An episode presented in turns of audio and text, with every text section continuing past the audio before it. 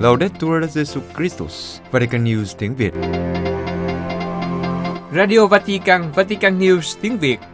Mời quý vị nghe chương trình phát thanh hôm nay, thứ ba ngày 11 tháng 4 gồm có Trước hết là kinh lạy nữ vương thiên đàng. Kế đến là một nền kinh tế Francisco. Và cuối cùng là gương chứng nhân. Bây giờ kính mời quý vị theo dõi kinh lạy nữ vương thiên đàng với Đức Thánh Cha.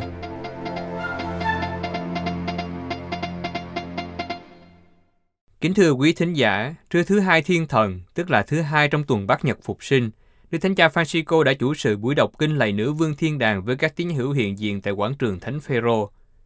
Trước khi đọc kinh, Đức Thánh Cha có bài huấn dụ ngắn. Ngài nói, Cari fratelli e sorelle, buongiorno. Oggi il Vangelo ci fa rivivere l'incontro delle donne con Gesù risorto al mattino di Pasqua. Anh chị em thân mến, chào anh chị em. Bài tin mừng hôm nay làm cho chúng ta sống lại cuộc gặp gỡ của các phụ nữ với Chúa Giêsu phục sinh vào buổi sáng phục sinh. Như thế cũng nhắc với chúng ta rằng, chính họ, các nữ môn đệ, là những người đầu tiên nhìn thấy và gặp người. Chúng ta có thể tự hỏi, tại sao lại là họ? Vì một lý do rất đơn giản, vì họ là những người đầu tiên đến mộ. Giống như tất cả các môn đệ, họ cũng đau khổ vì câu chuyện của Chúa Giêsu dường như đã kết thúc. Nhưng không giống như những người khác, họ không bị tê liệt ở nhà vì buồn bã và sợ hãi. Vào sáng sớm, lúc mặt trời mới ló rạng, họ đã mang theo dầu thơm để tôn kính xác Chúa. Ngôi mộ đã được niêm phong, họ tự hỏi ai có thể dời tảng đá rất nặng này đi. Tuy nhiên, ước muốn của họ muốn thực hiện cử chỉ yêu thương đó sẽ chiến thắng mọi thứ. Họ không nản lòng, họ thoát ra khỏi nỗi sợ hãi và nỗi thống khổ của họ. Đây là con đường đi tìm đấng phục sinh, đó là ra khỏi nỗi sợ của chúng ta, ra khỏi nỗi muộn phiền của chúng ta. Chúng ta cũng dừng lại ở cảnh được mô tả trong tin mừng. Các phụ nữ đến, nhìn thấy ngôi mộ trống, vừa sợ hãi vừa vui mừng. Bản văn nói như vậy, họ chạy đi báo tin cho các môn đệ của người. Giờ đây, ngay khi họ đi loan báo điều này, Chúa Giêsu đã đến gặp họ. Chúng ta hãy lưu ý rõ điều này. Chúa Giêsu gặp họ khi họ đi loan báo về người. Điều này thật đẹp. Khi chúng ta loan báo về Chúa Giêsu thì Chúa đến gặp chúng ta. Đôi khi chúng ta nghĩ rằng cách để ở gần với Chúa là giữ người ở gần chúng ta. Bởi vì khi chúng ta nói và loan báo về người, thì những nhận xét và những chỉ trích sẽ ập đến và có thể chúng ta không biết cách trả lời một số câu hỏi hoặc một sự khiêu khích nào đó. Và vì vậy tốt hơn là không nói luôn và đóng mình lại. Không, đây không phải là điều tốt. Ngược lại, Chúa đến gặp chúng ta trong khi chúng ta loan báo về người. Đây là điều mà các phụ nữ đã dạy chúng ta. Chúa Giêsu gặp chúng ta khi chúng ta làm chứng cho người. Hãy lấy một ví dụ. Đôi khi chúng ta nhận được một tin tuyệt vời, chẳng hạn như sự ra đời của một em bé. Vì vậy, một trong những điều đầu tiên mà chúng ta làm là chia sẻ tin vui này với bạn bè. Và bằng cách kể lại nó, chúng ta cũng lặp lại với chính mình và bằng cách nào đó cũng làm cho nó sống lại trong chúng ta. Nếu điều này xảy ra với một tin vui, thì nó còn đúng hơn nữa đối với Chúa Giêsu, không chỉ vì một tin vui, thậm chí cũng không chỉ là tin tốt nhất về sự sống, mà còn là chính sự sống, sự sống lại và là sự sống. Mỗi khi chúng ta loan báo điều đó, không phải bằng tuyên truyền hay lôi kéo theo đạo. Loan báo là một chuyện khác, mà tuyên truyền lôi kéo là một chuyện khác. Mỗi khi Kitô hữu loan báo với sự tôn trọng và yêu thương như một món quà đẹp đẽ nhất để chia sẻ, thì Chúa Giêsu ở trong chúng ta hơn. Chúng ta tiếp tục nhìn những người phụ nữ trong tin mừng. Có tảng đá niêm phong, nhưng họ vẫn đi đến mộ. Có cả thành phố nhìn thấy Chúa Giêsu đã chết trên thập giá. Dầu vậy, họ vẫn vào thành để tuyên bố người vẫn sống. Khi gặp gỡ Chúa Giêsu, không trở ngại nào có thể ngăn cản chúng ta loan báo về người. Ngược lại, nếu chúng ta giữ niềm vui của người cho riêng mình, thì có lẽ vì chúng ta chưa thực sự gặp người. Anh chị em thân mến, trước kinh nghiệm của các phụ nữ, chúng ta tự hỏi, lần cuối cùng tôi làm chứng cho Chúa Giêsu là khi nào? Tôi phải làm gì hôm nay để những người gặp tôi đều nhận ra được niềm vui từ lời loan báo về người? Và một lần nữa, ai đó khi nghĩ đến tôi có thể nói, Người này có bình an không? Có hạnh phúc không? Có tốt không? Vì đã gặp Chúa Giêsu không? Chúng ta hãy xin Đức Mẹ Maria giúp cho chúng ta trở nên những sứ giả hỷ hoan của tin mừng. Kính mời quý vị hiệp ý đọc kinh lạy nữ vương thiên đàng với Đức Thánh Cha. Regina Celi Letari, alleluia. Quia quem meruisti portare, alleluia. Resurrexi sicudicit, alleluia. Ora pro nobis Deum, alleluia. Gaude Letare, Virgo Maria, alleluia. Quia surrexit Dominus vere, alleluia. Deus, che per resurrezione Filii Tui Domini nostri Gesù Christi, mundum letificare regnatus est. Presta quesumus, ut per eius genitricem Virgine Maria, perpetue capiamus gaudia vitae, per Christum Dominum nostrum. Amen. Benedicat vos, omnipotens Deus, Pater, et Filius, et Spiritus Sanctus. Amen.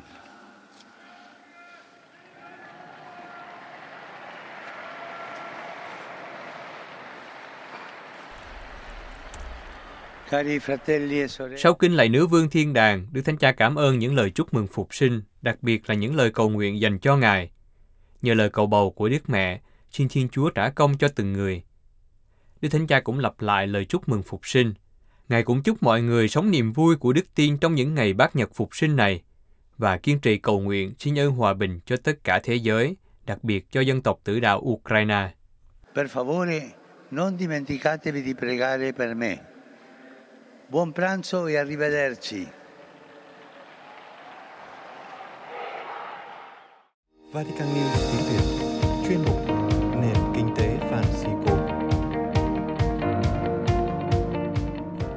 Tìm hiểu ngôi làng kinh doanh và hòa bình, phần tiếp theo. Hallelujah, Hallelujah. Trời đất ơi, lần đầu tiên á nha. Lần đầu tiên con bước vô lớp mà con thấy thầy vui vẻ mà hát hò vậy luôn á.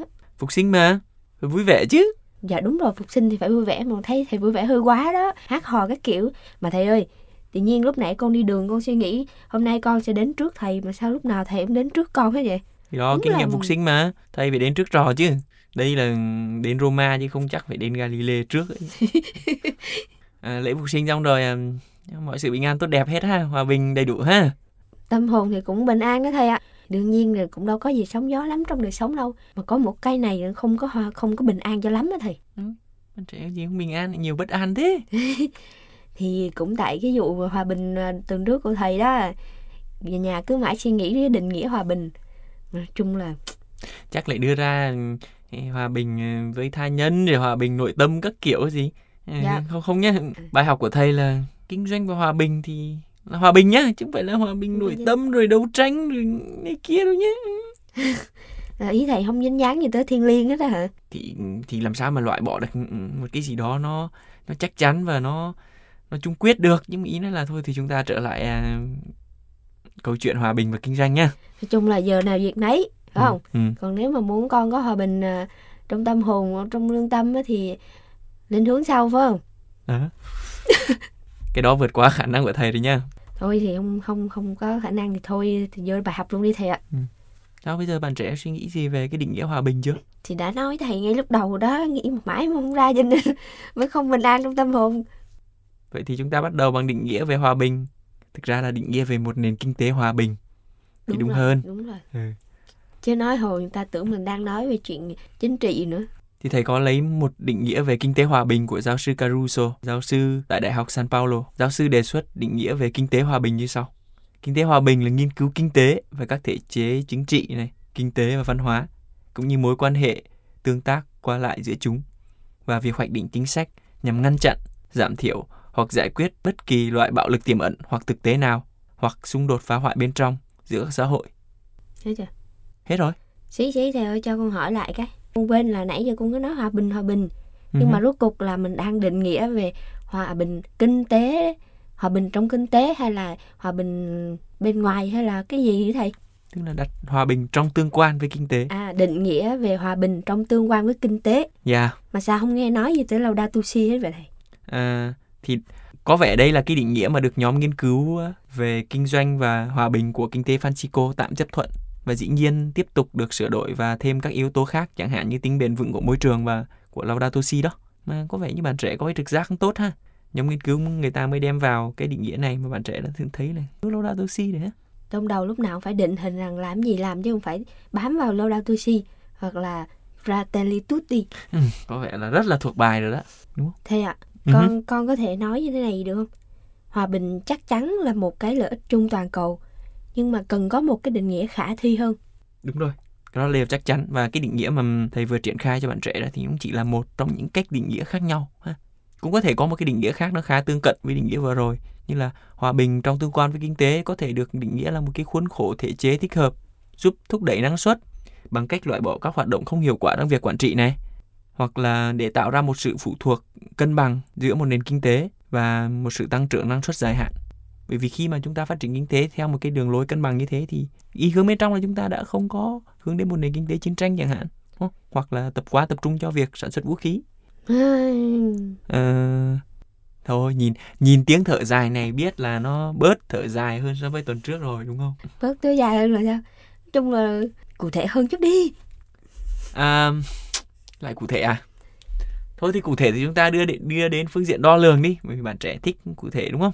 Thầy vừa nói cái gì đo lường vậy thầy? Ờ, đo lường về kinh tế hòa bình đó, hoặc hòa bình trong tương quan với kinh tế đó. Đo kiểu sao? Làm gì có cái cân nào mà đo được kinh tế với hòa bình hả thầy? Thì đúng rồi, không cân không đo được thì chúng ta lấy thước đo. Cái thước nào dài dữ thầy? Ừ. Bởi vì đo lường luôn là một cái điều kiện quan trọng trong bất kỳ ngành khoa học xã hội nào. Vì thế thì đo lường là cái điều kiện căn bản và nền tảng để thiết kế các chính sách kinh tế. Nhưng mà có tin buồn cho bạn trẻ là hiện tại là chưa có một cái phương pháp đo lường hòa bình nào khả thi về mặt kinh tế hết. á. Đấy chưa con nói mà thầy giới thiệu nghe oai vậy chứ làm gì có cái gì. Nhưng mà khó không đồng nghĩa với bất khả thi nha. Nên là không phải vì thế mà chúng ta không không thử để cố gắng. Đây là thầy chuẩn bị thử hả? Đúng rồi, vì thế thầy sẽ thử đưa ra một số cái cách thức đo lường mà tạm chấp nhận được. Ý là thầy là người đầu tiên phát minh ra cái phương pháp đo lường cái à, hòa bình à, trong nền kinh tế hả thầy? Thầy là ai? Thầy cũng chỉ mon men bước theo những người đã đi trước thôi. Đấy, đó là những người, những chuyên gia, những người, những nhà nghiên cứu trong kinh tế Francisco của cái ngôi làng kinh doanh và hòa bình này thôi. Thầy đúng là một người khiêm nhường mà.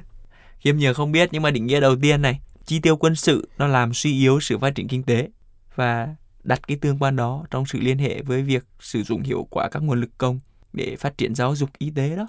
Vậy thì đo làm sao? Thì tức là mình đo cái mức độ mà chi tiêu quân sự đó. À à. À, nó bao nhiêu rồi với cái nguồn tài lực như thế ấy, nó làm suy giảm cái cơ hội để phát triển các nguồn lực khác. Dạ. Còn Cái này- cách nào nữa không thầy? Ừm, cách thứ hai thì họ tập trung vào khía cạnh giáo dục nhiều hơn. Thước đo nền giáo dục. Đúng rồi, tức là đầu tư vào hệ thống giáo dục sẽ thúc đẩy sự tham gia vào hệ thống chính trị trong tương lai cũng như là tăng năng suất của các doanh nghiệp thông qua nguồn nhân lực chất lượng cao này và giảm cái nguồn gốc lâu dài của tình trạng bất bình đẳng và tất cả nó đều liên quan đến việc kiến tạo một nền hòa bình ổn định.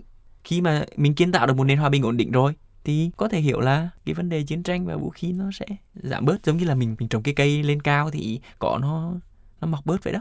Là ý thầy là phải là là đầu tư vô cho giáo dục á hả thầy? Ừ, chính xác. Mà nó đo làm sao với cái vụ chiến tranh? Có nghĩa là có nghĩa là khó hiểu quá. À, chắc lại phải Nó hẹn tuần sau á. đúng rồi Không, con muốn giải thích trong ngày hôm nay. Không, hy vọng là quý thính giả nghe thì nói cũng hiểu và hiểu hơn con. Nói chung là con ghi lại đây. Lưu lại đây rồi về nhà ngâm cứu sau. Bây giờ về mừng phục sinh đã. Nói chung nói chung là tuần trước thì à, ngâm cứu về hòa bình tuần này thì ngâm cứu về đo lường chúc bạn trẻ về à, nghiên cứu về đo lường thành công nhưng mà nhớ nha đo lường là không chỉ có cân mà thước cũng có thể đo lường được hôm nay mới sáng tỏ ra hai điều đó. Nào bây giờ chỉ đo lường nghĩ À mà đúng rồi, đo là phải có thước mà lường là phải có cân. wow Cuối giờ rồi mới sáng ra. à, hy vọng là bạn trẻ cũng à, sáng được cái chuyện đo lường về à, tương quan giữa kinh tế và hòa bình. Hy vọng như vậy. mà không biết được tới đâu. Thôi cảm ơn thầy nha. Tuần tới cố gắng đi học sớm hơn thầy nha Thì thầy cố gắng tới sau con một chút đi, thầy đừng đi sớm quá. Chuyên mục Nền Kinh tế Francisco mong muốn là không gian gặp gỡ, trao đổi về một nền kinh tế mới, một nền kinh tế tôn trọng sự sống, yêu mến con người và môi sinh. Các bạn có thể cộng tác bằng cách gửi những câu hỏi, thắc mắc, trăn trở hoặc chia sẻ góp ý cho chương trình qua email nền kinh tế Francisco a gmail.com hoặc nhắn tin cho chúng mình qua trang Facebook Vatican News tiếng Việt hoặc để lại dòng comment trên YouTube nhé. Hẹn gặp lại các bạn vào thứ ba tuần tới. Xin chào và hẹn gặp lại.